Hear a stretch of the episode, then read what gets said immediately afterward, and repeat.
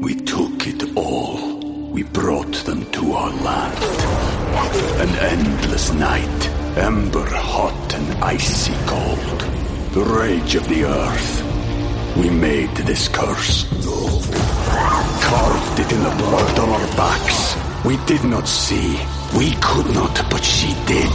And in the end, what will I become? Senua's Saga. Hellblade 2. Play it now with Game Pass. Want to make a podcast? Spotify's got a platform that lets you make one super easily, then distribute it everywhere, and even earn money. We like that. All in one place for totally free. It's called Spotify for Podcasters, and here's how it works. Spotify for Podcasters lets you record and edit podcasts right from your cellular telephone or your computer, so no matter what your setup is like, you can start creating today. Then you can distribute your podcast to Spotify and everywhere else, those other places that podcasts are heard. Video podcasts are also available on Spotify, and when you want to take conversations with your fans to the next level, Q&As and polls are the best way to get them talking. With Spotify for Podcasters, you can earn money in a variety of ways, including ads and podcast subscriptions, and best of all, it's totally free, zero catch. We've been using it ever since we started How Long Gone, and ever since I discovered Spotify for Podcasters, I feel like having the option of turning off the Q&As and the polls on the user dashboard has really helped boost my creativity and take it to another level. I highly recommend giving it a try. Download the Spotify for Podcasters app or go to www.spotify.com/podcasters to get started.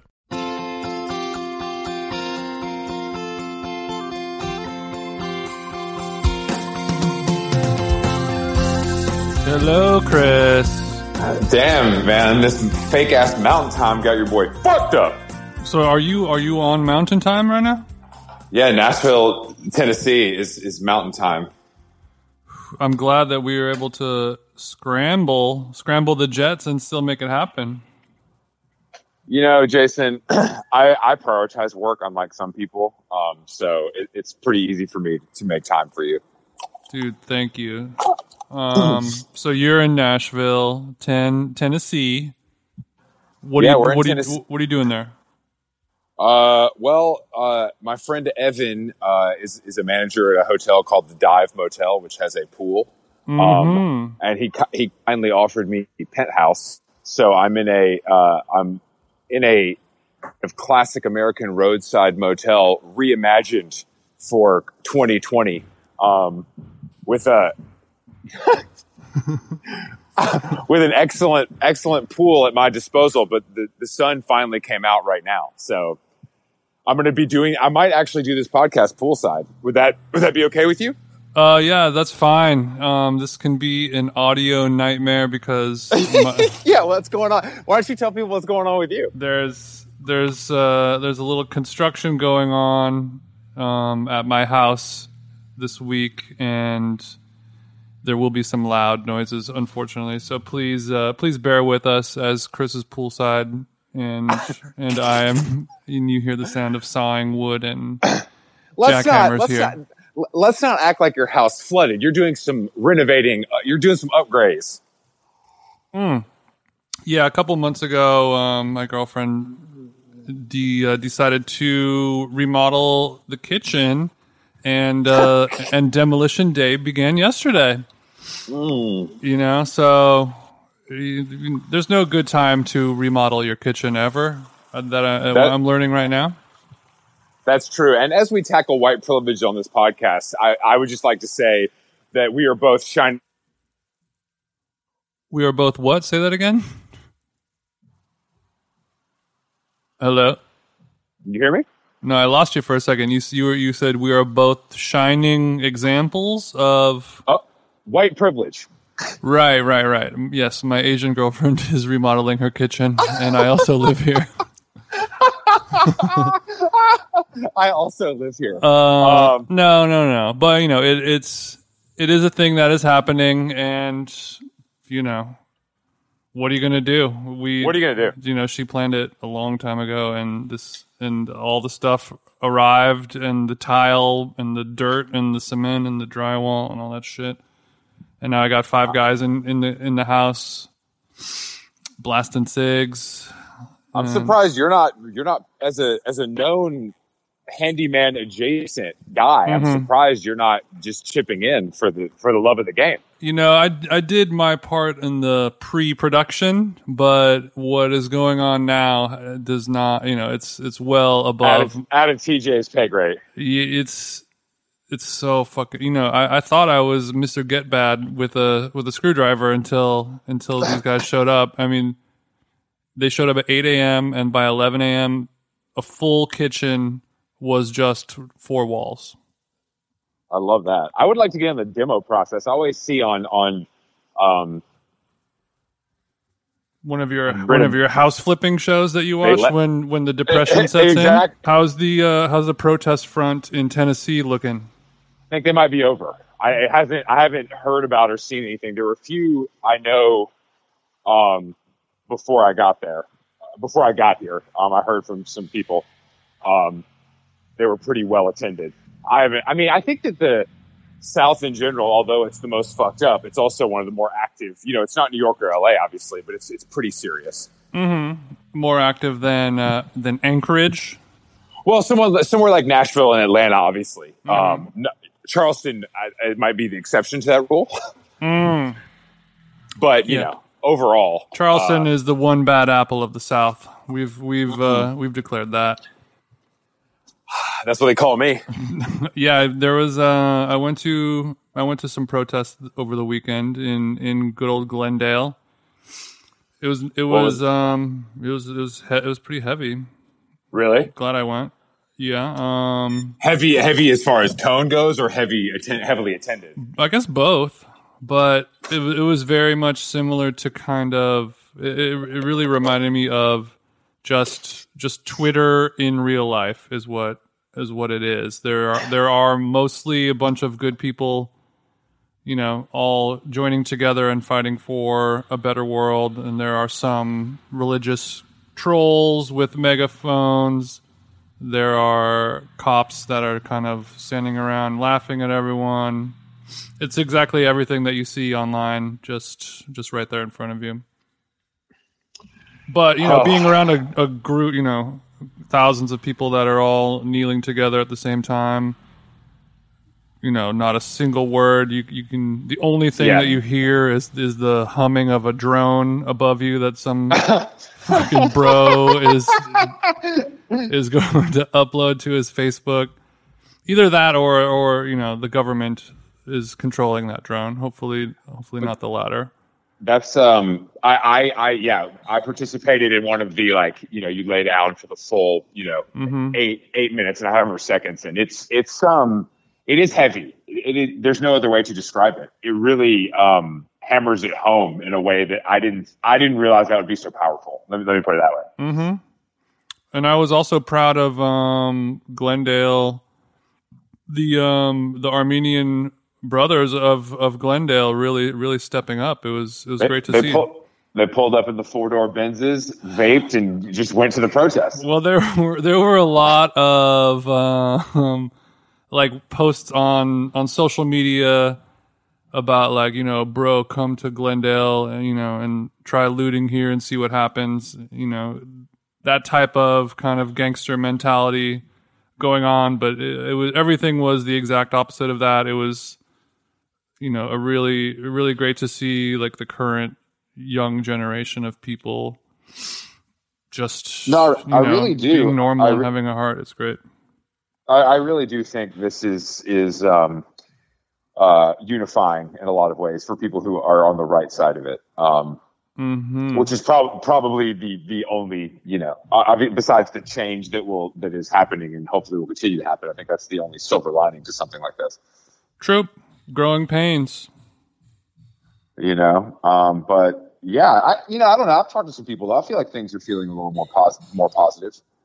Yeah, we can get into it when we start our pod with our guests. But there have been a decent amount of, you know, kind of tiny victories, if you want to call them that, of what has been going on so far, and also, you know, these things that have solidified any doubts that somebody might have in keeping up with the pressure of protesting and making sure that every day everyone is sharing as much information as possible and, you know, some small things here and there are starting to happen. So hopefully that becomes contagious. Well, when stuff works, it feels good to keep doing it, you know? Damn, bro. We got to get you onto some of these decks I'm working on, because you really know how to distill down the economy of word. Well, you know, when I think of drugs, are a great example, you know? So it's like, you know, once it's working, you're like, yeah, let's keep doing this, you know? What could go wrong? Our guest today is Jack Wagner, mm-hmm. Well known from his work on the internet. He's a very bright guy who really makes me chuckle. I'm like a big fan of his, actually. You better be cool, bro. I could go through many of his greatest hits off the dome, mm-hmm. But I think my personal favorite, it feels so long ago, but the Silver Lake Whole Foods 365 was really, really a special moment, a simpler time. That was also head and shoulders my favorite bit of internet tomfoolery. What would you call that? A saboteur? Yes, a saboteur. A saboteur. Yes, I think Jack looks at things in a very interesting way, and does have a. He likes to dig deep, which I appreciate, because I'm more of a surface level guy. Mm-hmm. So I need to lean on guys like him to give me the real tea, because mm-hmm. they've put in the work. Yeah, he has a penchant for, you know, exposing things and people and situations that, you know, maybe of a bygone era. You know, talking to members of the new metal band Trapt about them. I don't remember why, but they were probably saying some fucked up shit online about something racist or bad or something. But, you know, he'll get these people on the phone and talk to them. Or Jacob Wohl, known, you know, weird Trump supporter guy who is a child in Orange County, who tries to get Democrats canceled online with fake news stories and all kinds of crazy shit. And he will get these people on who are very fascinating and most people might never want to hear from. But, you know, It's good to overturn that stone sometimes. And he's also the host of a podcast called Yeah, But Still, with our old friend Brandon Wardell, who we'll get on here one of these days. And they've been doing that show for a few years, and I helped them out when they were getting started, and I've podcasted with them before, and vice versa. So it's good to have an old pod bro on. Love a pod bro, professional. All right, let's give him a call. We took it all. We brought them to our land. An endless night, ember hot and icy cold. The rage of the earth. We made this curse. Carved it in the blood on our backs. We did not see. We could not, but she did. And in the end, what will I become? Senua's Saga. Hellblade 2. Play it now with Game Pass. And we're back. Back Wagner, what's good, buddy? What is going on, fellas? How are you? I'm good. Feeling pretty good. Vibing out here. Dave, I don't know. Dude, I have a calendar at my house that I originally was keeping track of the days we were in quarantine, but it's several months. It's been several months since I've put a red X on that calendar. I can't believe how long it's been. I mean, it is. It's honestly, though. I mean, I've been telling Jason this because as I've been driving south, the COVID thing becomes less and less apparent as the further south you get, which might not surprise you. Oh no, yeah, it doesn't surprise me at all. And it also becomes less and less apparent in the world in general with every day that passes. At least it seems like that to me. It feels canceled. Yeah, dude. Not to break the fourth wall, but yeah. I might hold my mic. Before this, I know I'm kind of like revealing the backstage, but I can't podcast without holding a mic. And you guys told me, you know, please hold the mic. So I see you need. I'm holding the mic. Yeah. Like I can't, I feel like it's weird to be podcasting without touching the mic. You're like a comedian fondling his stool. You need it for your act. Kind of like skiing when you don't use poles. It's sort of like you don't really need the poles. It's, at a certain point, you're just kind of like used to holding them. That's how I'm feeling right now. I feel naked right now without a mic. That's fine. I mean, even though you can't see me, I want your listeners to know that I am holding a mic that is not going to be plugged in. Normally I don't like the fourth wall being broken down, but I'm glad you did for that remark. Yeah, sure. It paints a scene. It humanizes you as a podcaster, Jack. That's true. I mean, I was shocked, I offered you a mic feed and you were like, get that fucking shit away from me, dude. Yeah, it's You elite yuppie. That's us. Yeah. We're a little, FaceTime pod. We're a little more punk, and we don't do any of that type of, that highfalutin processing going on. We're super lo-fi. We haven't done an episode yet. It's really not as much about. It's a collection of short stories that is available for purchase. Yeah. So, Jack, we in the last few weeks have pivoted our podcast subject matter, a decent amount. And have you guys been doing the same for yours? Your podcast, yeah, but still, is already a little bit more politically active than ours was. It's funny. Me and Brandon were just debating that, we haven't decided what the right thing to do is. I think we're both just kind of like sort of trying to figure out how to get things right. We did one episode last week where it's like, it was just a Patreon episode. We did talk about it, but it was just us, So like really, and it's weird because our audience is pretty like well-educated and fairly woke. So it's like, I would feel weird. Like I know, I could probably teach people some things, like to teach like the average American some things. Mm-hmm. But it would still feel weird to me, like be this kind of like white guy idiot, like kind of like lecturing the audience on like systematic racism when I'm still learning so much all the time. But at the same time, it would be weird.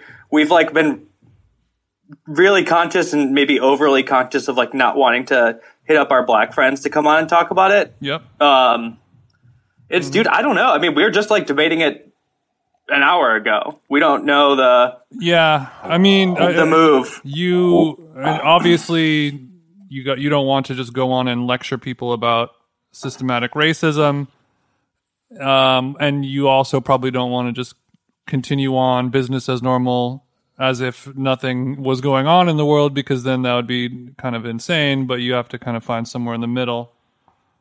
A little bit. And I want to note, people, systematic racism should be discussed. I was mostly just saying that, like, I'm not the professor for that. Like, I'm not good enough. Neither is Brandon Wardell. Like, nobody's looking to Brandon Wardell as like, oh yeah, I want to hear what Brandon... Like Brandon and Jack has to say about the I think what your listeners might get out of, even though you have a woke audience of people, there are probably always fans of everything that are less woke and could use a great example of white people having a conversation with people of color and it being a normal thing versus like, hey, we're going to have a black person on and we're going to ask them a bunch of questions about how to be better than white people. We're trying to do it. We just need to do it the right way. Because we're hyper-conscious of, like, not wanting to hit up. I mean, well, also because we have a Patreon. So, honestly, that's mainly the issue because we've been recording new Patreon episodes, which is, like, inherently monetized. So it's just, like, it's funky. But... I think we want to do something very soon. We just didn't figure out the right way to do it without. It is a little tricky, and you can go back and forth in your thought of what the move is. But the best way I've found is to just start going and dip your toe in the jacuzzi and make a few mistakes, and people will. I mean, we obviously suggestions. We obviously had that discussion because this podcast is not politically charged at all. So it was a pretty serious discussion for us, and I think it was more just like, well, I would rather talk about this than not talk about it, and have people that can teach us on the podcast, because the 25-year-old white bros that listen to this might want to hear it. You know, they need to hear it somewhere, so why not hear it from us? It's kind of the outlook we took. But I agree. I think that was my fear, and maybe Jason's fear as well, is like, who am I? I'm a fucking upper middle class white guy. No one wants to hear from my ass, you know? Yeah, that's how I'm like hyper conscious of that, maybe too conscious, where it's like, I don't want to be preachy myself. And I want to be very clear. That's not to say that things shouldn't be preached and like militantly changed, right? Like, but it's like weird. There's like a certain tone that I think we're seeing a lot of backlash from, just like, you know, like I've seen a lot of white women get in trouble where it's like they're saying shit like you need to educate yourself, and like you're putting books and shit. Like people like kind of like preaching in a tone as a white person, like you're not a part of it, right? Like I know I'm a part of it. So I'm not going to get super preachy and like give out reading materials to my audience when like I need them too, you know? Yeah, I haven't read these yet, but you guys should read them. No, I've seen that all the time. It's so weird. Like, my feed of like all my white friends, it's just like so many fucking books. And it's like, yo, like you guys are all just like recommending books to each other that you're not going to read. It's just like this weird, it's a weird type of virtue signal. It's clear they're not going to read them. I think everybody means well. I'm sure there are some people that are being expedient, but it is strange. It's like,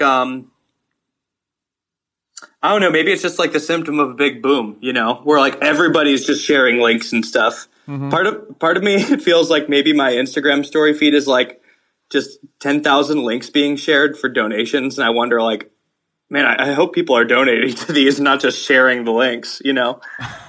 Yeah, no, I mean, I do. Well, I think that's true. I mean, I think it's like to me, the rule of thumb should be, once you donate, then you're able to share the link is kind of a way of thinking. But I mean, I guess unless you have a lot of followers. Yeah. Like a lot of followers. In my mind, I think it's also just like everything helps right now more than hurts. Absolutely. I mean, there's been a lot of backlash coming right now, and I've enjoyed it, you know, especially like you're seeing it with like the girl boss types. And like it's kind of a I've seen some. This is the end of girl bosses. Headlines. Well, it's the cool thing to me is that like, you know, we'll see like some hype. I mean, there's been so many girl boss types. I couldn't even name one of them that got canceled. There's been so many, but like they'll post some bullshit, you know, like a book they haven't read, and then like. And then it'll be like one black girl that used to work for them in the comments just being like, hey, fuck you. Like, you know, you did this to me. And then like that becomes like a huge thing. And I get excited when I see stuff like that because it's like it's a power shift that the internet's like supposed to do, you know. It doesn't always do it, but yeah. You're seeing some real justice. Well, this is one of the first times I think the internet has actually, in a mass way, like been like kind of good, or at least striving for something good versus like, you know, just bullshit coming from every angle. So, and I think that's why we're seeing it. It feels so powerful, is because it's like actually harnessed for good. Yeah, and we're realizing that nobody is really safe at all. Absolutely. So.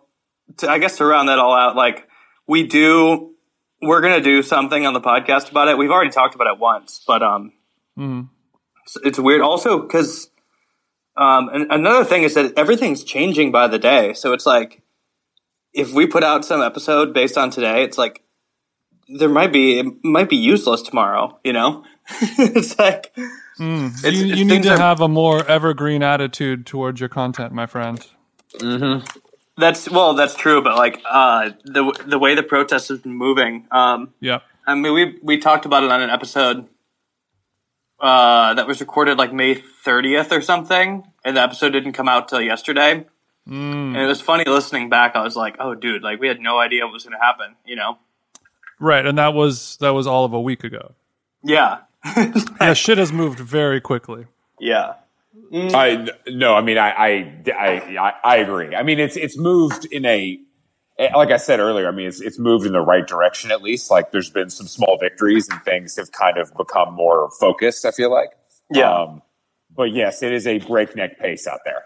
And I don't, what did I think Jack, it has to be.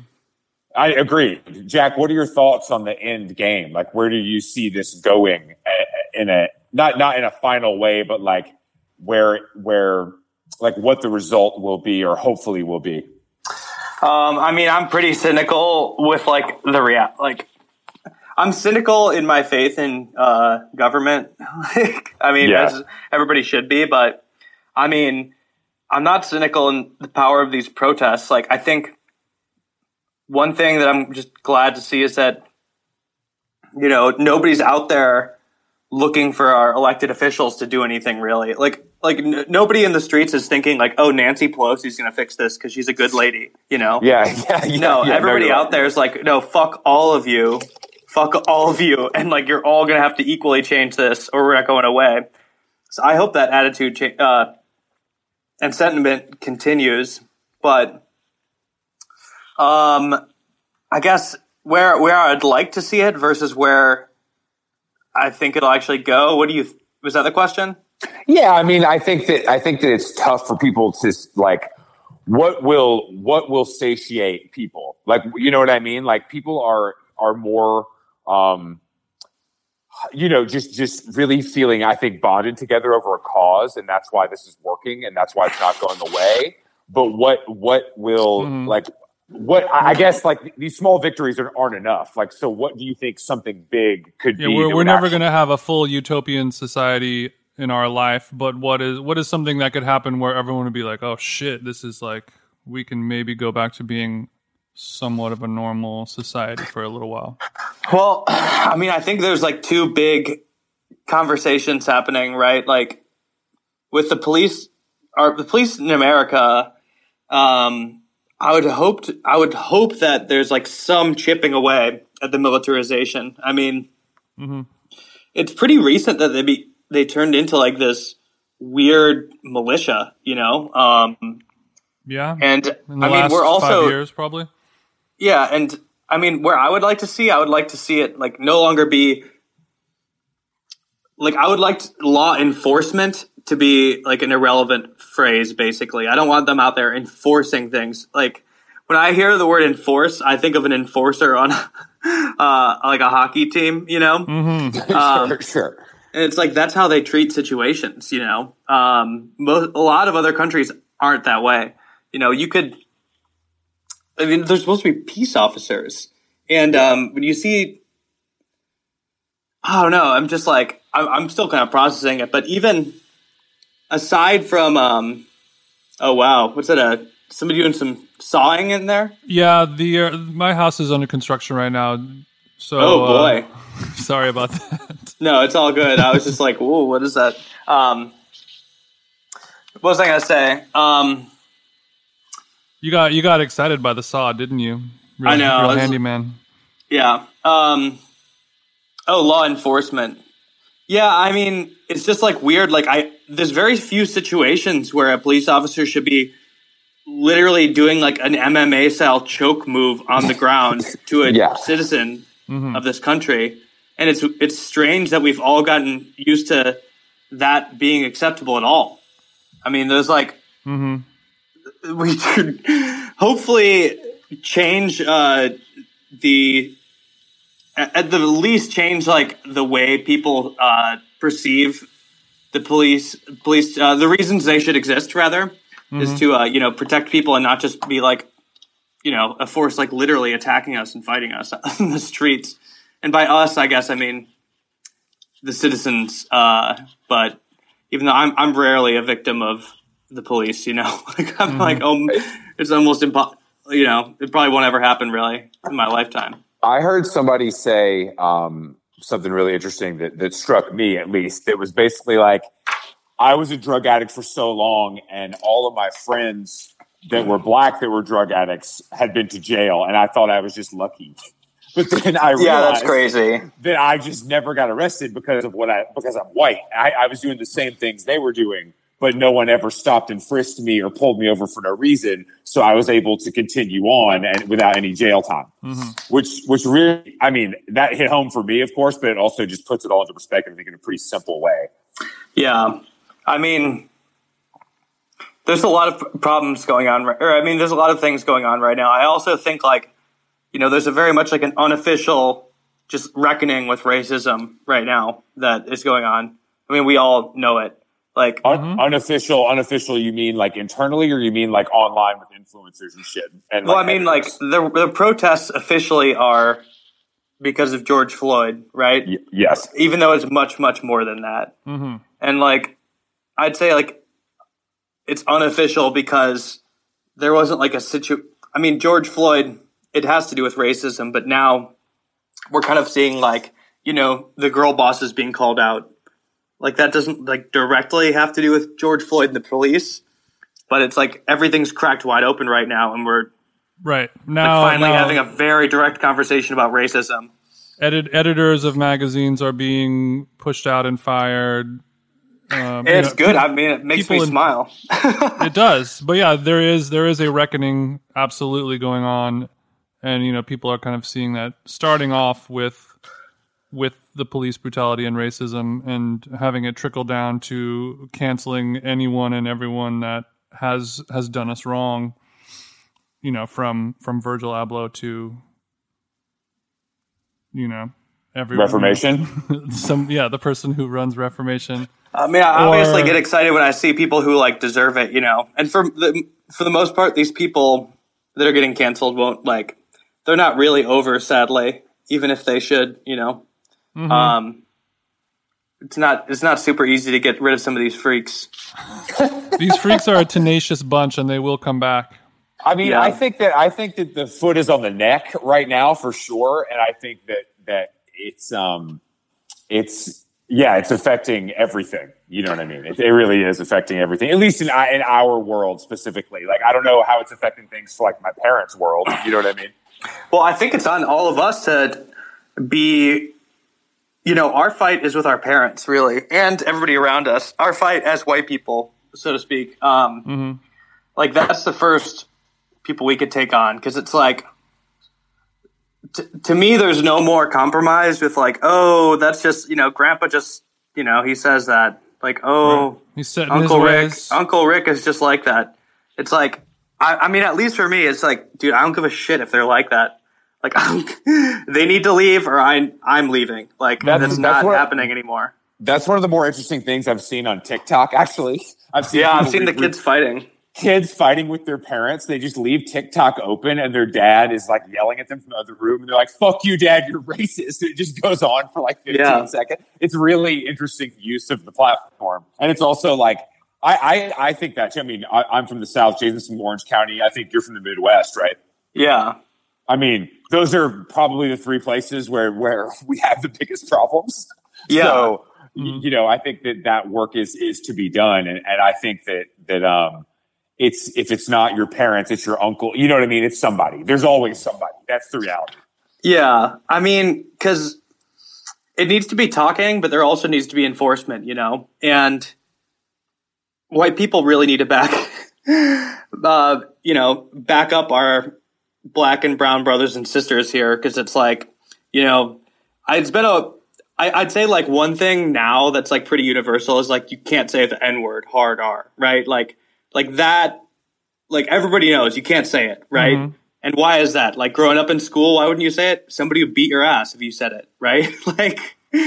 That's I feel that's what made people not say it anymore, right? There's a lot of people who think it and don't say it because they're afraid of getting their ass kicked. And that can't be the only reason why they're afraid of saying it. Yeah, but it's also it's usually Black people who would kick their ass, right?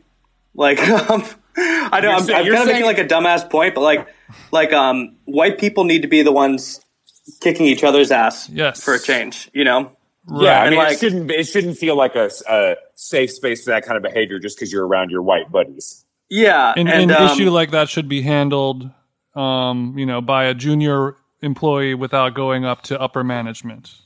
Mm-hmm. It's I know that I'm not necessarily saying fight literally, although mm-hmm. I also am saying fight literally. Mm-hmm. But yeah, I mean, it's like it really is on us, or it's not on us, but we have to step up. Oh no, I'm kind of like really thinking out loud here, but that's good. Yeah, it's like for all those, like, I don't want to see like a white person like putting out a video of like some racist person on the bus if they're not stepping in and doing something, you know? Mm-hmm. It's like, dude, why are you filling? Like, yeah, like, you know, the likes are not the point here. Like, go fucking let them know what's going on. I see what you're saying. Yeah, and it's like we know how the police treat non-white people, so it's like I would never put that pressure on a black person, you know, to put themselves in a position of danger to go like stand up some like crazy racist on the bus. If anything, just for the, you know, the chance of getting arrested for it and thrown in jail. But like, yeah, I just, you know, white people can't really, you really, really, really can't let it slide anymore. Even if it's just like situations where it would be awkward to say something, you know? Mm-hmm. Well, I think that's part of the thing that's happening now. It's hopefully it's normalized to say something, you know what I mean? And then that takes some of that fear away. Yeah. Cause it's like, I say this, I guess, only because it's like there's certain people that like you're just not going to educate into mm-hmm. changing, you know? You're like really not going to. So it's like, all right, well, if because they won't listen either. Some people just won't listen. And you could just talk to them and talk to them and talk to them. They're not going to listen mm-hmm. To words. Or, because for some people, facing something that would say that like they were incorrect or racist, it's like, it's too much for them to process, so they would rather like latch on to something that says that they're right, you know? Oh, for sure. Yeah. Like I'd rather be wrong than right if my ego isn't bruised. Yeah, because none of these people think they're racist. I mean, to them, boomers, they aren't racist because like they already did the stuff that they think they're supposed to do, you know? They like don't openly call people the N-word, and they pat themselves in the back for it. Yeah, like that's like their growth. That's their education. Whereas like from like the, you know, people who grew up in the 60s and 70s, like they think it's an accomplishment that they don't say the N-word all the time. Yeah. You know? Absolutely. It's like take it a step further, maybe. Just take it one step further. Yeah, and there's this attitude where it's like, wait, like I don't hate all black people. I'm not racist. Like, so don't call me racist. You know, like they can't fathom a world where it's like they're kind of like pout. Some of those people, they kind of like pout, you know, they're like, wait, like I have to do more. I have to do more now. Mm-hmm. But I already stopped saying the N-word when I was in 1975, you know. What more can I do, guys? It's been 40 years. I mean, equality is hard work for a lot of people. I know. And people don't want to do any more work than they're already doing right now. Yeah, it's just weird. It's like weird to, you know, when you talk to somebody like that, because they sound like that, and like it takes you a while to pick up on it, but there is like this sort of panic also that I was describing, where it's like they do realize it, but it's scary for them to accept that like, oh shit, there's like probably stuff I was doing and I didn't even know I was doing, you know? Mm-hmm. And that's the biggest problem. Yeah. You know what I mean? It's like that. I think that is the biggest problem. The obvious stuff is the obvious stuff, but I think that the word systemic and everyone learning what that means is basically what we're talking about. You know what I mean? It's like you don't, just because you don't realize doesn't mean you're not doing it.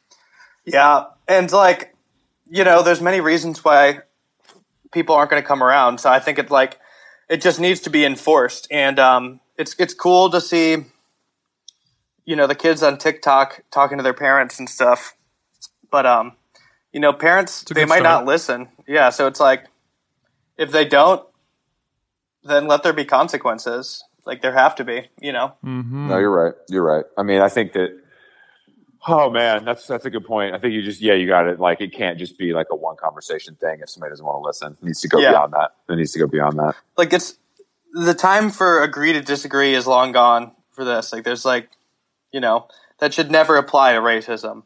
No, I think yeah, definitely not. I think agree to disagree is having a rough time right now as a thing. You know what I mean? I think that phrase, that turn of phrase, is going to be retired in the near future, if not already, for this exact reason. But yeah, I mean, I think that the I think so. What is your take on the protest? I feel like you're somebody who is pretty pro protest. Pro protest, yeah. I mean, it's been inspiring. Right now. What's the date today? I don't know when these will come out, but it's the June 9th. Right now, my mood on watching it, and I mean, I'm mostly just watching it. You know, I've gone to one of the LA protests, but they're happening all over the country. But from watching from afar all over the country, I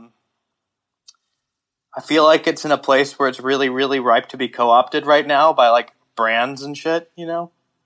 Even though they've tried. Brands or like expedient, cynical actors, you know? I saw it. I wanted to talk to you about that. I saw that earlier. That shit is insane. Oh, you're talking about the literal actors.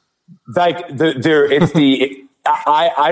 explain to people, because I saw this and I sent it to Jason. I was like, we have to talk to Jack about this, because this is truly like, this is like the worst possible thing that could happen for this, in my opinion. So, like, one of.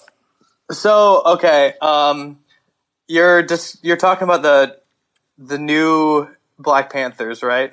Yes. Mm-hmm. Okay, I'll explain that. To complete my point from before, though, like, I actually wasn't referring to this. I was thinking that, like, there's such a critical mass right now of people that I think, like, it's big enough where it would motivate, like, companies and politicians and stuff to make, like, cynical decisions of, like, oh, that's a lot of people right now. Like, maybe it's time to pander, you know, and lie and try to, like, take this, you know? Yeah, definitely.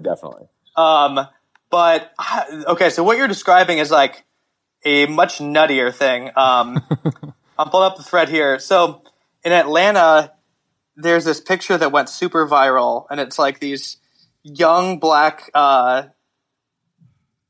they range from like kids to young adults. I'm looking at the picture now, but they're in like all black tactical gear. They're wearing, you know, they're wearing outfits that resemble, you know, Black Panthers type uniforms, and the picture went viral saying that it was like the new Black Panther Party. But then like they've been called other things too. There's like basically The FBI destroyed the Black Panther Party, as many people know, and like it's been people have tried to revive it, but it's like been problematic in various ways, and so there's not really like an official revival. So anyway, this went viral because like there's like the girl is kind of a babe. She's carrying an AR-15. She has like, you know, natural hair, looking cool as shit in the front of this photo. She really does look cool as shit. It's like it's like a very powerful image at first glance. It is, and like the Black Panthers looked cool as fuck too. I mean, like that was like part of their appeal in the beginning, and cool as fuck and intimidating. But so basically, I've been seeing. Okay, so everybody's like freaking out about her and like excited and inspired, right? But then like, this picture came out of her like arm in arm with like a fat white, like no neck cop, like the worst type of like cop, like the completely bald, no neck type cop. And, someone that doesn't even know that racism is a thing. Doesn't even know the word. He missed the whole boat. So basically people have become suspicious of these,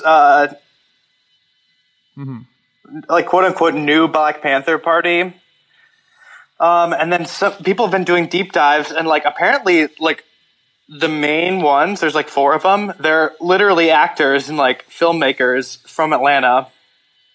And then like if you take a look at what they're wearing, it's all kind of like the patch. They have like a panther patch, but it's not actually a Black Panther patch. It's like the 81st Airborne patch, I think. I think it's all just a little suspicious when you get a little closer. Yeah, and she has like like a really cheap AR-15. It's a 22 caliber, which is just kind of like nobody would really have it for self-defense. For shooting squirrels. Yeah. I mean, you can't really...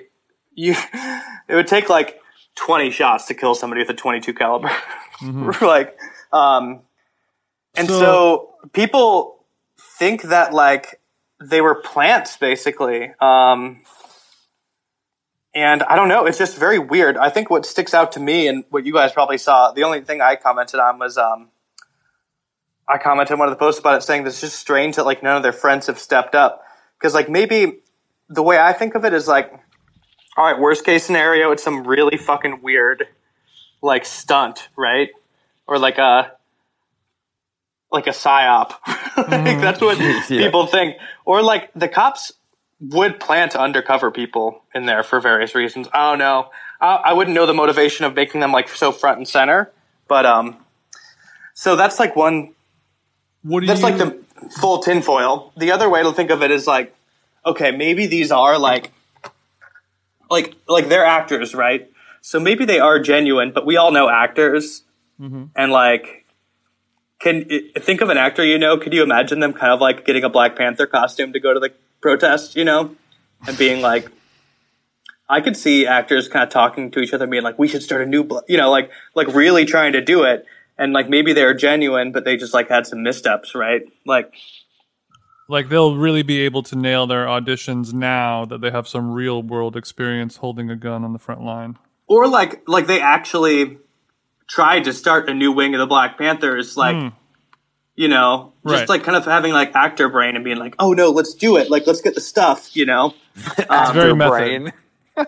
Yeah, no, I mean, like I could see that. And it's like, you know, that doesn't mean that they're bad actors. That means they just like kind of goofed and would like, but if that was the case, I would kind of see everybody's talking to them like they're like literally like cops, like snitches, like setups, like crisis actors or something, you know? So if that was the case, I would like imagine that one of their friends would come forward and talk about them. Like, right. Like, dude, like out them. You mean be like, yo, this is fucked up, or defend. No, okay, so like, this is my friend Ron. I went to high school with him. Yeah, he's like not a Black Panther at all. He works at Subway. This is some bullshit. No, because they're already getting like shit on, right? Like everybody thinks that they're like literally police officers. It's been going for a week. So like, Jason, let's say this was like the reverse, and it was you, right? Mm-hmm. I like and, where like, this is going. Yeah, and you clearly weren't a snitch. You weren't a fed.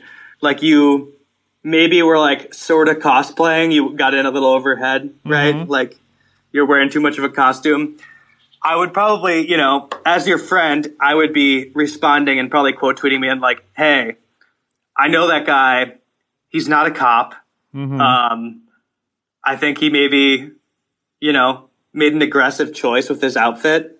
And like maybe he shouldn't have posed with that police officer for a picture, but he's not a cop. Like, you know, right. He's a good guy. He's a good guy. Like any actor, their desire for fame and exposure can cloud their judgment, even to the point of doing something as insane as this.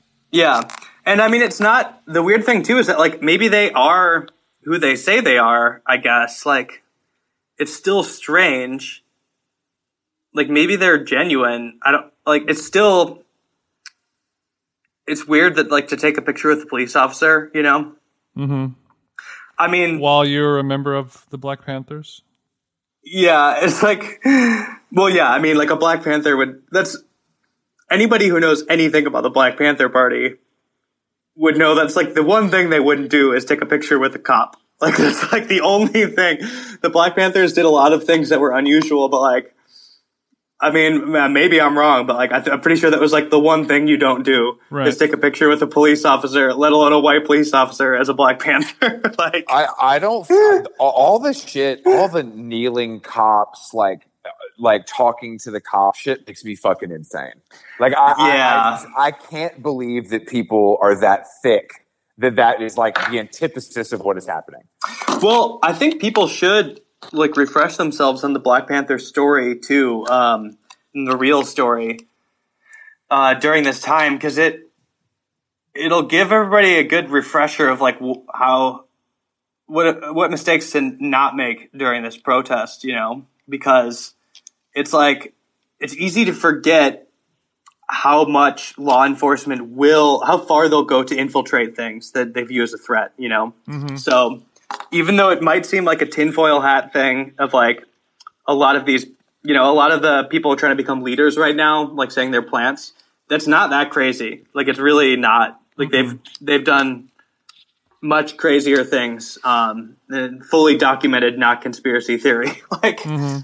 to shut down organizations like the Black Panthers. Yeah, and that was when they were armed with the technology of 50 years ago. So now we're in 2020, and there are things that the government is doing to us right now that will probably, you know, make us sick to our stomach. Yeah, that we'll never even know about. Yeah, God, I don't even want to imagine. And we're white, right? I mean, yeah, it's pretty crazy. Like, and you see, I've seen like smaller versions that are less insidious, but just kind of like stupid and like maddening. And it's hard when you don't have like real structured leadership in a movement. I mean, this is simply too big to have like real leadership, but when there's like a vacuum of leadership, you see all sorts of freaks step up, you know, mm-hmm. Like that one guy in New York who like secretly coordinated with the NYPD to like plan a start and end time or something for one of the marches, mm-hmm. and was like, do you see that? Where he was like, and then there's like video of him talking to like the precinct captain or something after the march, like walking with him.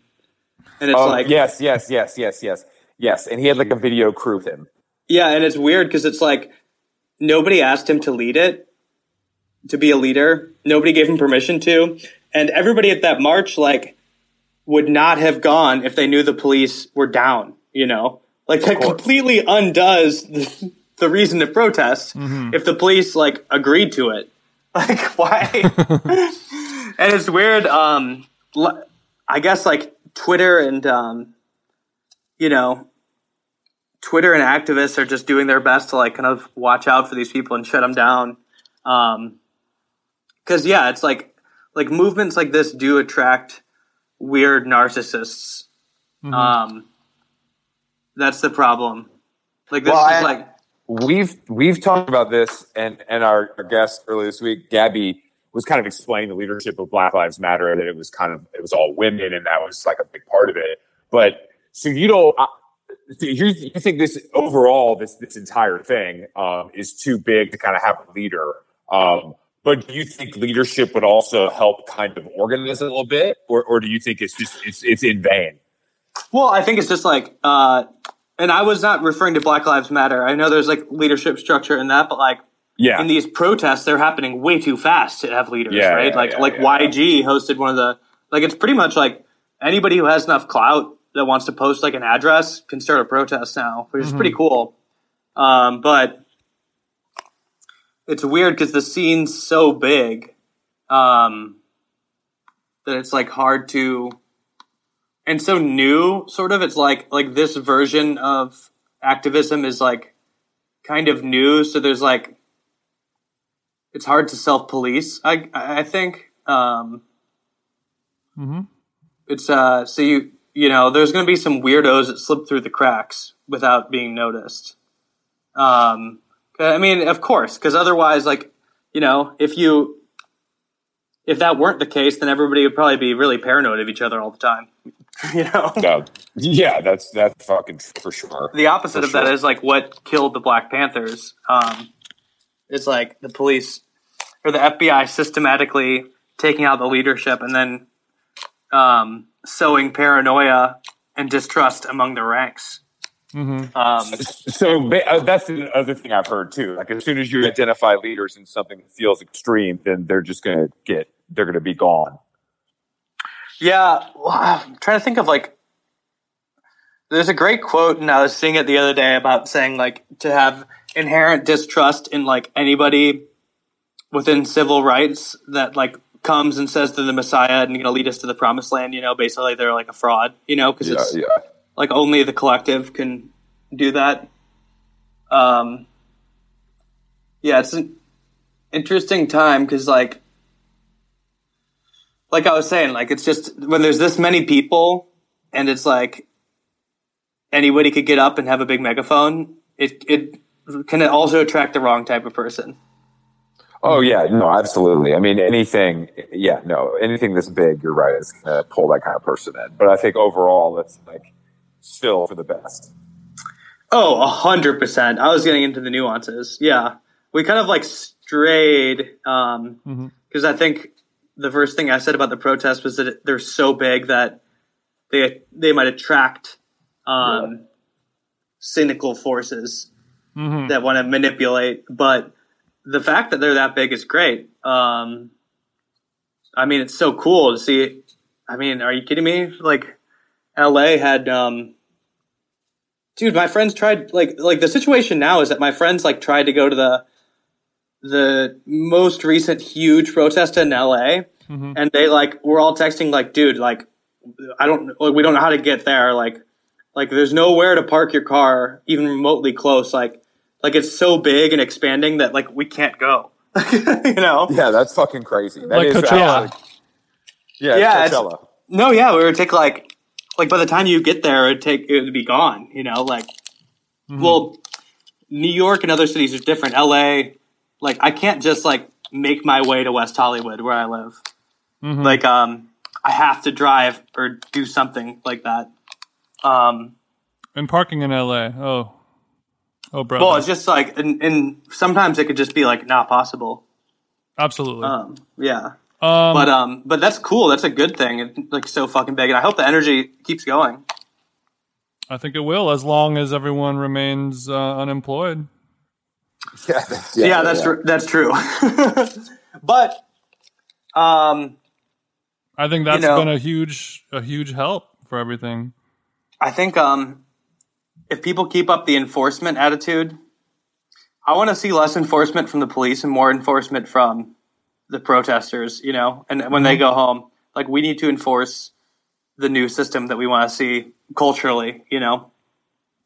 No, I think you're 100% right. I think that like talking about it is one thing and kind of enacting it is another thing. And you need both sides. Yeah. Jack, I want to talk about Antifa. Ooh, yeah. It's I think a lot of people are kind of confused or wondering how just sort of all of a sudden it became this, you know, the number one terror organization in America right now. And how that's being used as a tool against, I guess, liberal people. Or anybody who supports black people. So funny, like I guess, like, you know, we saw the rise of Antifa kind of around, like, the Charleston Tiki Torch protest, like, tragedy, really. That really was a fucking tragedy. Jesus Christ. Yeah, that's probably, like, why I feel like mainstream America found out about Antifa around then. But, you know, the funny thing is that, like, there's no Antifa. It's just, like, it's really just, like, a way of being at a protest, right? So like all like Antifa members are just like whatever high school or college kid wanted to put on a black hoodie and like, you know, a red bandana and act like that specific day. Like I could go to a protest tomorrow and I could be Antifa. Right? And there are some people that are like diehards, but that's like the funny thing about them wanting to ban it is like, well, what are you going to ban? There's no actual members, and like all those people, you know, like if you designated the Hell's Angels as a terrorist organization, there are members on paper, and people have tattoos. Like you can tell who is a Hell's Angel and who is not. And they would, you know, Antifa. It's like you could just change the name. Really, it's like they would have to explicitly ban. Like, how do you even? It's like banning Anonymous. Yeah, right. Like, it's pretty funny. Did Antifa start originally as a positive good thing, and that was switched into negative by propaganda, or?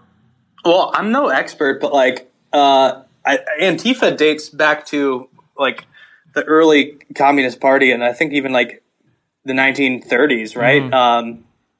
Yeah, which I mean, it goes real far back, and I think, and there's still like real Antifa sects that you'll see around the world. I mean, I think even like fighting in Syria, there's like militia groups.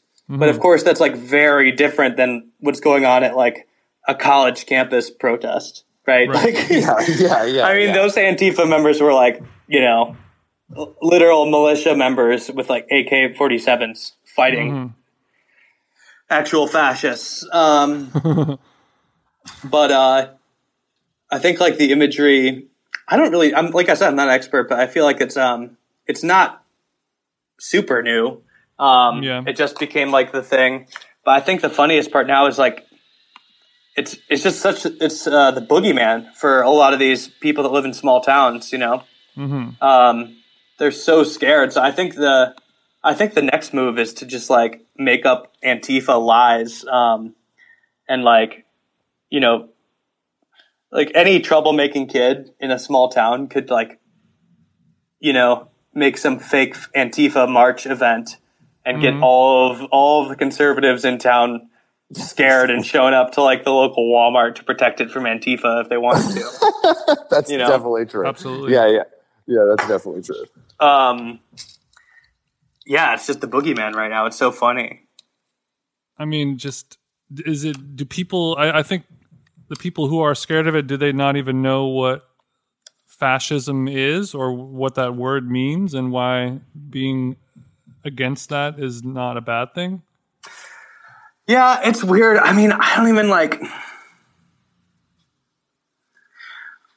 know what I think about it too, because I don't like to get in those arguments personally where it's like, oh, it's anti-fascist, so if you don't like Antifa, you must like fascists, you know, like, it's like, all right, well, because I don't know, it kind of bothers me sometimes, like, people throw around Nazi too often and fascist as well. Mm-hmm. It's like, all right, oftentimes that word's being used when it's just like a person you don't like, you know, or like a really fucking ignorant idiot or a racist, you know, but it's like,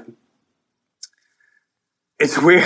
Like, there are differences between a racist person and a Nazi. Like, there are differences, right? Like, the Nazis have very specific beliefs and they did very specific horrible things, you know? Mm-hmm. So it's weird when like, I do see some arguments where it's like talking about like, oh, Antifa versus like the fascists and the Nazis. And really it's just like a bunch of college kids in hoodies who probably come from like really wealthy families, even themselves, some of them, you know, like, and they're fighting just like weird dads who are like cosplaying as militia dudes, right? And like, dude, it's really dark when you lay it out like this. Yeah, it's like neither of them are either of the things. It's like you guys are both from the suburbs, almost doing like this Civil War reenactment thing in like a field. Because like I think it was Portland for a while that was like having real bad like clashes, and at some point I was just like, dude. Where it'd be like the anti-fascists would show up to like protest the fascists and like vice versa. And they're always just like destroying Portland. It's like, dude, can you just like rent these guys a field and like let them fight it out? Because like let them LARP. They're just protesting each other. Yeah. And I'm referring to a couple of years ago. I remember that. They're just protesting each other's protests. It's like, dude, let them play paintball or something, because like this doesn't matter. Yeah. It's like these guys aren't even the fascists. Like a lot of, you know, it's weird to call like a fat dad that. It's like they could be real. They may be real shitty, you know. Mm-hmm. But they're also most likely just some like super fucking ignorant asshole that has no power, right? Like whereas like Steve Bannon, it's a more accurate term. He has power, right? Like he can actually enact things. It's like that was like a weird era. But I'm not against Antifa.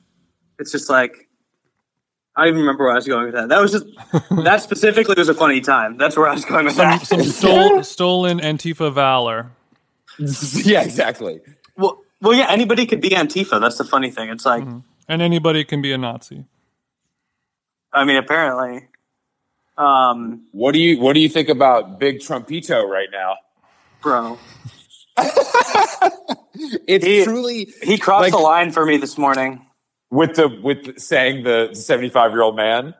Yeah, I mean, like, dude, I haven't gone on Twitter again today. I saw that and it was like just too much for me to see. Also, can you sue a sitting president? Like, you could be sued for what he said. Like, I don't know if you can. He's out of control with that shit, though. That shit was at that. I mean, he's out of control with everything, but that was particularly like wild boy. Like his phrasing, like I think he can be sued for that. It might be hard to sue a sitting president, but I'd like to see it happen. I mean, dude, that poor old man, like his life will never be the same. You know, freaks. You know, his life is ruined. Yeah. I mean, regardless of the injury, it's like now all of these conspiracy freaks are going to be after him. Mm-hmm. We're in eternity. It's so sad. Thinking that he is an Antifa plant and not to be trusted. And fuck Jack from Twitter, too, for like being okay with that happening. This is like, it's far beyond free speech. Like, and also that's not protected speech. Like, you know, like I just said, you could be sued for that. Like that's not free speech to intentionally spread lies, malicious lies about somebody. Do you think when he tweets something like that, he's just letting it fly off the cuff, or this is all part of like a big calculated push towards something? I think he has really good instincts, you know. Mm-hmm. I think it's like racist jazz for him, you know. Like he's like, it's like hate jazz. The where guy he's just can't like miss. Freestyling. Yeah, like he's not thinking about it, but he's like still following the scales, you know. Like he's playing on. he's a racist. He's a savant of racism. Yeah. That's actually a great way to explain it. I mean, the tweets are fucking insane, and the fact that he hasn't like, I mean, this is like unprecedented that he didn't go to like. He didn't go to George Floyd's funeral. Like, the stuff that he's doing is truly, like, the first time any president has ever acted like this. Yeah. And it's, like, something new every day. Yeah. I don't know. Dude, I'm nobody's an expert anymore, but, like, I don't know. I feel like he has gone too far. It's going to hurt him now. I think the Rose Garden thing and like the tear gas of the protesters to like hold up the Bible was too far for that. I think that's where he really stepped over the line for even the most extreme. I think unless something drastically changes, like if the election was tomorrow, like there's like a lot of moderates that would maybe vote for him secretly. It's like their kids would like disown them if they did it, you know? Like there's a lot of people, like he would lose votes based on like parents who were just like, dude, I don't want to like, I won't go vote. That's like, I think they just wouldn't vote, you know? It's like, I'm not willing to have that fight. Like I'm going to just hang out with my kids today and like not start a huge fight with them over this. Like, sure. Cause I don't really care that much anyway. Like, I think that's like, that's where he's losing right now is like the people who just like would skip the vote to like not have a massive blowback. People who were maybe on the fence and were voting for Trump because of, you know, their tax cuts or business incentives that were benefiting them. You know, those people are finally being like, all right, I can't do this and look at my children in the eyes anymore. Yeah, I don't know if we're going to, like, I don't know how many people will convert to Biden, but, like, I think there will be a good amount of no votes at all. I think it'll be maybe the most no votes in history as far as people who normally vote not voting. Maybe. But, dude, I've shifted, like, right when Bernie had the knife stabbed in his back by Sneaky Pete, rat-faced Pete Buttigieg. Sneaky Pete is too good. Yeah, Sneaky Pete and really everybody. Yeah. Obama holding the puppet strings from above, but you know, after that, like, I was one of the people that was like, dude, fuck it. Like, I will never vote for Joe Biden. Fuck that. Like, like, I will actively fight against him. He's going to be the same. Dude, I've changed. That's how a lot of people thought a few months ago, huh? Yeah. And I mean, I don't think I was wrong back then, but the landscape's changed and the rules have changed where it's like, I no longer, like, I'm not going to be out there campaigning for Joe Biden, but like, I'm going to not be actively shitting on him to my audience all the time. I'll at most like sit it out, because it's like, it's no longer, I can no longer say that it's like going to be the same thing no matter what. Like I don't think Joe Biden's going to bring in like this, the change we're looking for at all. But like, dude, like what we're seeing, the escalation I've been seeing just from the Twitter from Trump, it's like, dude, if we could at least have that not happen, where he's like inciting people to go out and attack protesters. It's like, dude, yeah, even if we could save like a couple lives, literal lives. Yeah. That's the thing. It's worth it. Yeah. Literal danger now. Before it was like symbolic danger. Now it's like, oh, there are people actually getting hurt and killed. If Trump is out of the office, lives will be spared and people will be able to go on. Yeah, and I think it's only getting worse too. Yeah, yeah, it's like less. I mean, I just don't know if things are. It's gotten down to this like visceral place where it's like almost not political anymore. You know what I mean? Like it is, of course, for some people, but I think for a lot of people, it's like this is just wrong. Like this is just fucked up on like a human level. Yeah, I mean, I think stand by for that. Seeing a 75-year-old man get pushed to the ground by 100 cops, you know, I don't care who you are, that's going to affect you. And people who are on the fence are going to be like, I mean, I know you may be a terrible person, a racist, blah blah blah. You know, you see that and you know that inside of you that is just wrong. And like no one would disagree with that.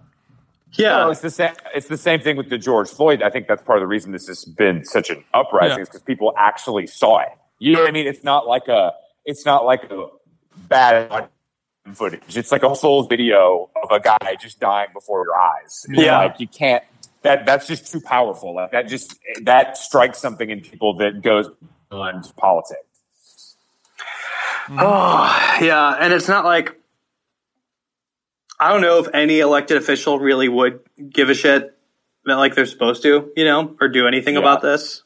Yeah, it's weird. I don't know. And it's like, on the other hand, if I wanted to argue with myself, like if Joe Biden was president right now, do I think there would be this protest right now, which I consider to be good? Or like, would a Joe Biden president have gotten on TV and pacified everybody and lied and been like, we're going to do something about this, and then never do anything, you know? That's a very interesting angle. Yeah. You know, there's two ways to look at it. Which is, you know, kind of what Obama did. Yeah. With, and we were, yeah, that's kind of what almost every president does, is just give you that CBD gummy for 4 years and everything's going to be okay. Yeah. And Trump is exposing the bad and the good and what we have to do. Trump's giving us crushed up Adderall, baby. It's different. No, yeah, he's giving us like, what is he giving us? I'm trying to think of the exact. He's waking everybody up.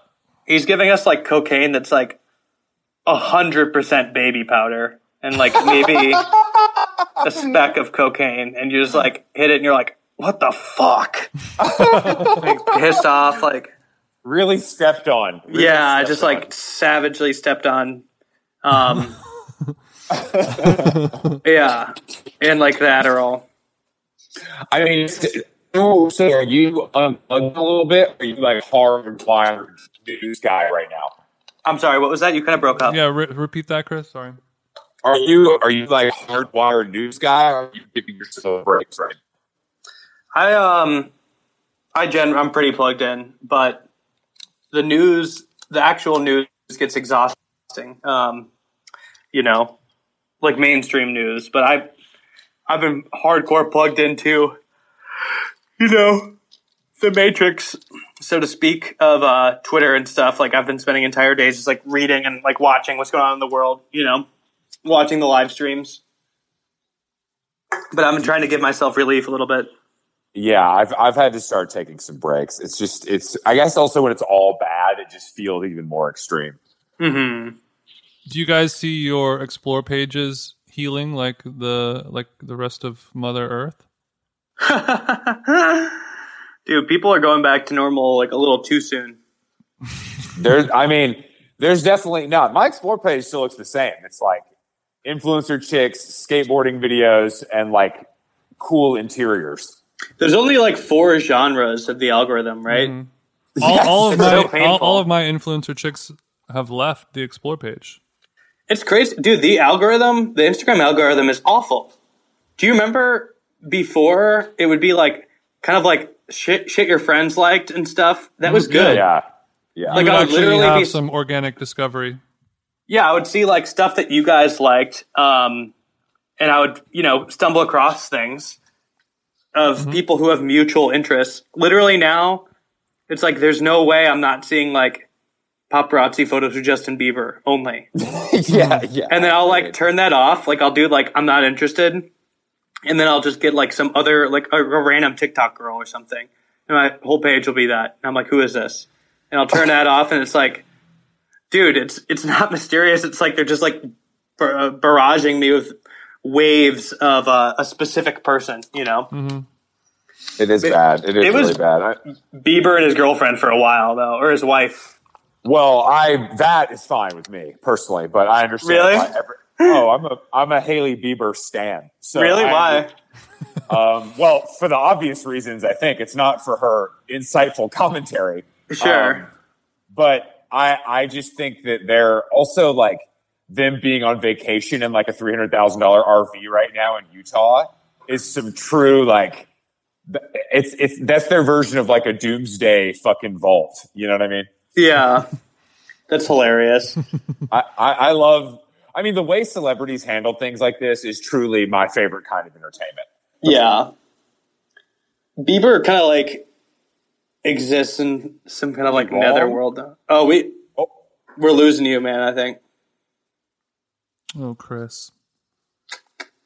And you with the fans, Chris with the party switch getting triggered. Yeah, it's a tough day in podcast recording world. Sorry, guys. It's okay. Sorry, guys. Don't worry. Have you noticed that? Wait, actually, no. Are you back now, Chris? Yeah, I'm here. Okay, cool. I noticed on your podcast recently you've had some guests, like Jacob Wohl and other people like that. How has that been going for you in terms of kind of reaching out or interview? I know when you were doing that episode with Jacob, you guys were a little discussing how you were on the fence about giving him a platform. What was that process like for you? Oh, well, that was a funny thing because like I don't know if we were ever actually on the fence. I know that we were expecting criticism. Yeah, like I knew we were expecting criticism, but like to me. Like, you know, interviewing Jacob Wohl is not giving him a platform. He has a platform. Like, mm-hmm. you know, he has. He's kind of like whittled away at it by losing credibility mm-hmm. for lying. You know, but like, you know, this is a man who's been retweeted by the president of the United States multiple times. Like, that's so fucked up. That is to think that our Patreon gives him a platform is like very hilarious. Especially because we're in complete control. I mean, it's one thing if you want to have a bad person on your podcast, like it's one thing if that person like works you and, mm-hmm. You know, like embarrasses you, you shouldn't do that. But, we were just like pretty making fun of him to his face. Mm-hmm. Not even like subtly, just like, dude, you're a liar. Your girlfriend's not real. Like, so yeah, no, there's only like a couple people that said something, but they also clearly didn't listen to the episode.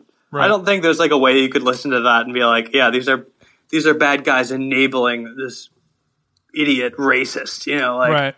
What about... We're just, like, shitting on him. But, you know, I guess there are people out there who are putting, quote-unquote, bad people on their shows. Like, Joe Rogan does it a decent amount. And just, like, Breakfast Club will have some sus people on there. Charlemagne went on Rush Limbaugh. Right, Rush. That's insane.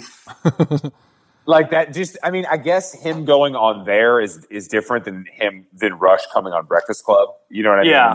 In some ways, but like Charlemagne, no one's benefiting more right now than Charlemagne. He's really trotting himself out there, and I mean, getting that Joe Biden quote is crazy. Yeah, I mean, I think people like hate listening to that stuff, but and I don't know if giving them a platform allows them to like humanize them a little bit, you know. It's kind of like what Jack. It's like you're not going to change Rush Limbaugh's mind. Like it's literally, he gets paid $50 million to be terrible. Like he's not changing his mind. But like, but if Rush Limbaugh, you know, says a few sentences that some listeners find to be kind of insightful and interesting, he might, you know, convert a few people on as newfound Rush Limbaugh fans or Alex Jones fans to you guys Joe are Rogan. Actually you're getting to like. The next prong of my Jacob Wohl thing is that like, and this is unique to our show, but like I have anybody who thinks that like Jacob coming on is dangerous is like that's insulting to our audience. Cause like, I don't, you know, I have, I know our audience pretty well. It'd be different. If I hosted the Breakfast Club, it would be different. It's like sent out there to anybody who wants to tune in and it's so big. And like, you really like, you have no sense of who's listening because it's so big that a variety of people are listening. Ours is like pretty niche.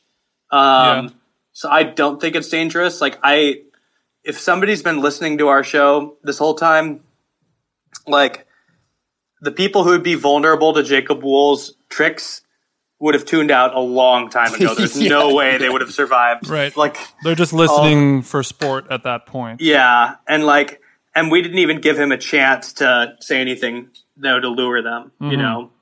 So it's like, it'd be way different if that wasn't the case. Like, I have a good sense of our audience and, like, who they are. And I think we kind of, like, maintain our audience a little bit, like shepherds, you know? Like, there is a way to do that, too. Like, you know, you can... Can you give us some tips, please?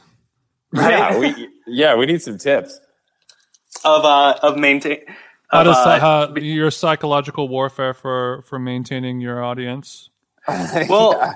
I remember like early on when I got a bunch of Instagram followers, like when there was like some shit that I just didn't like seeing happening on my page or whatever. Like occasionally, I would just make an example of somebody, you know, so it just like wouldn't happen anymore. I remember like my neighbor, this is a really fucked up example, but like I remember I had this like redneck neighbor and like when rabbits would eat his garden, he would shoot one and like bleed the rabbit all over the garden and like to scare the rabbits from never coming back. And I know, right?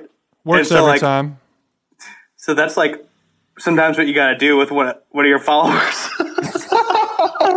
You know, but no, but like, you know, if somebody's like being a piece of shit and if you don't want that to become normal, you have to like just treat be very harsh to one of them once, you know, and harsh but fair, you know, like make sure everybody sees. And then if everybody sees, they're like, all right, I'm not gonna do that, you know. Right. I mean, by doing you risk losing people that listen to you or like you, you know. I mean, I think we've gotten to the point also where. Oh no. Well, yeah. I mean, making an example of people, you know, that can go wrong, but if you do it well, it's quite effective. And you know, the smart people paying attention will take notes because the thing that everyone fears the most is, you know, somebody that a leader. Publicly shaming them. Yeah. Or their own leader. Yeah. And it's not like I'm saying we do that on the podcast, but the podcast version is like, you know, we've done so much Bernie stuff. Like there's no way, like there's no conservative guys listening, hanging on still. Like, we've not held back with our thoughts on that. They would have, I think they would have been exhausted by that point. Sure. And, or bored, you know? So in terms of somebody like Jacob coming on, and that's the thing too. So one regret I do have is like the Trapt guy. I kind of wish I like, when I had the Trapt dude on, I knew that he was like ignorant. So I didn't like argue every single point he made, because it was like, I don't know if, maybe I don't even regret this, but like, it's one of those things where it's like, my audience already knows what I'm going to say, right? Like they're thinking what I'm thinking pretty much. Cause it's like it's on our Patreon. Like, we're in a Discord together. Like, right.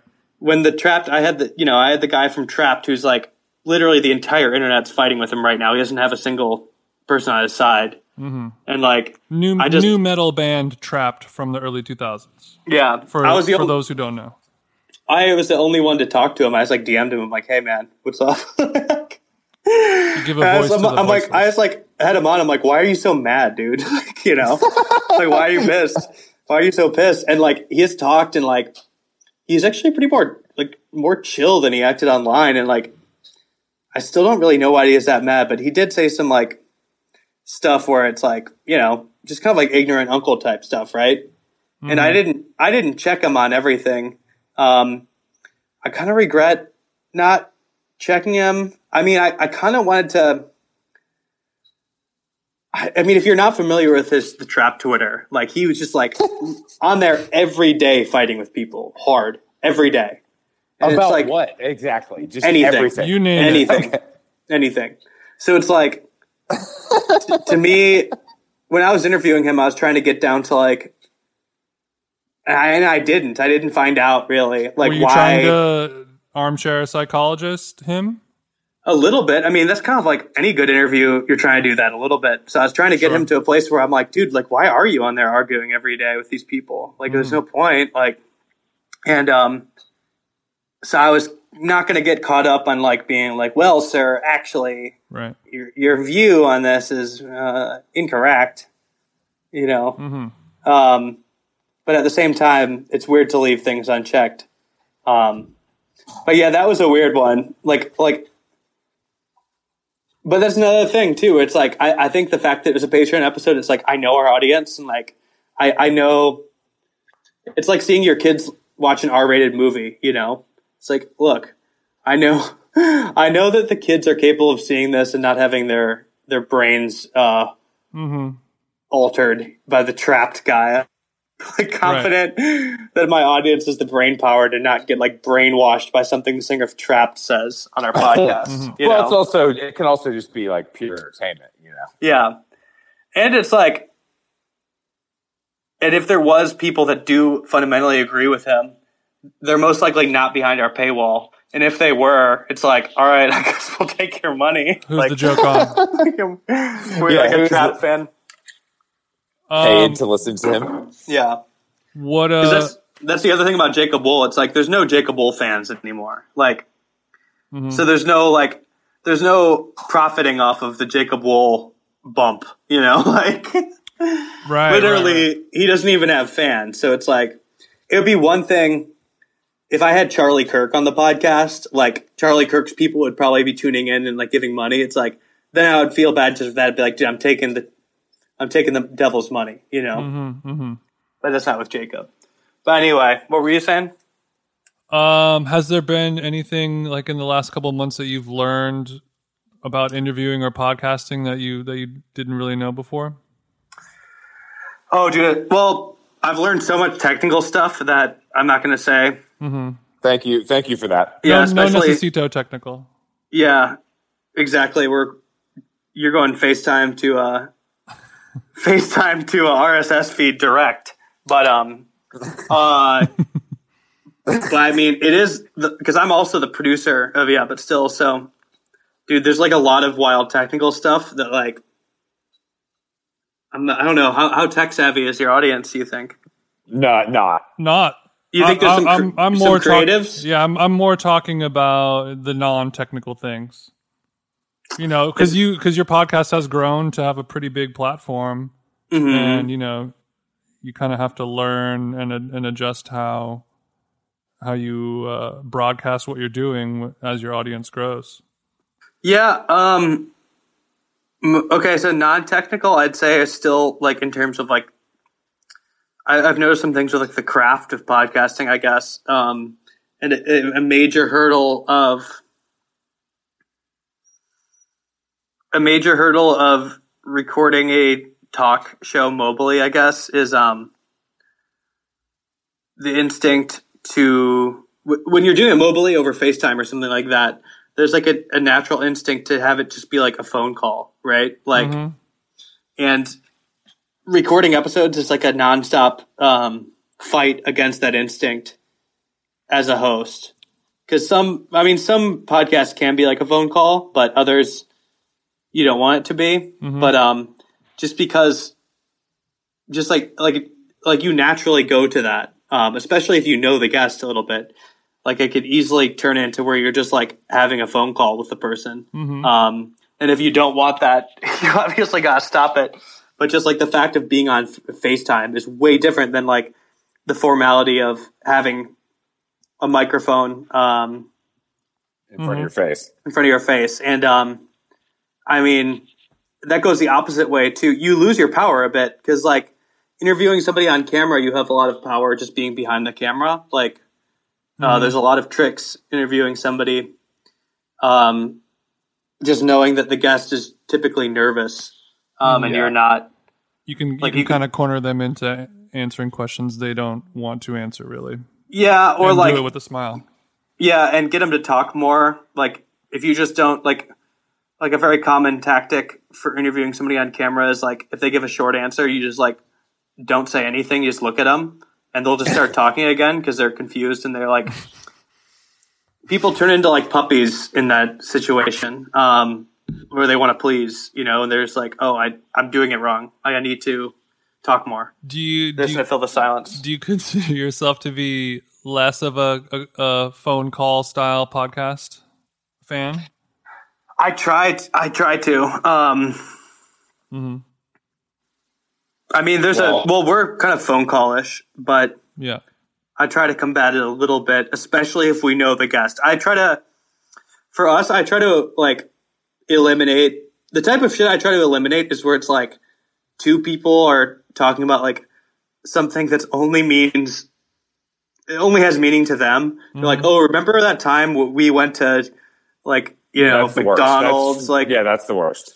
And it's just like, and Wimber's like, kind of, yeah. It's just like, oh, yeah. And they're just like talking to each other. It's like, yeah, this isn't a story.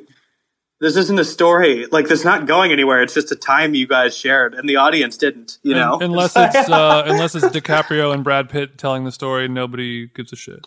Yeah. Mm. Jack, thank you for joining us. Tell the people where they can find you online.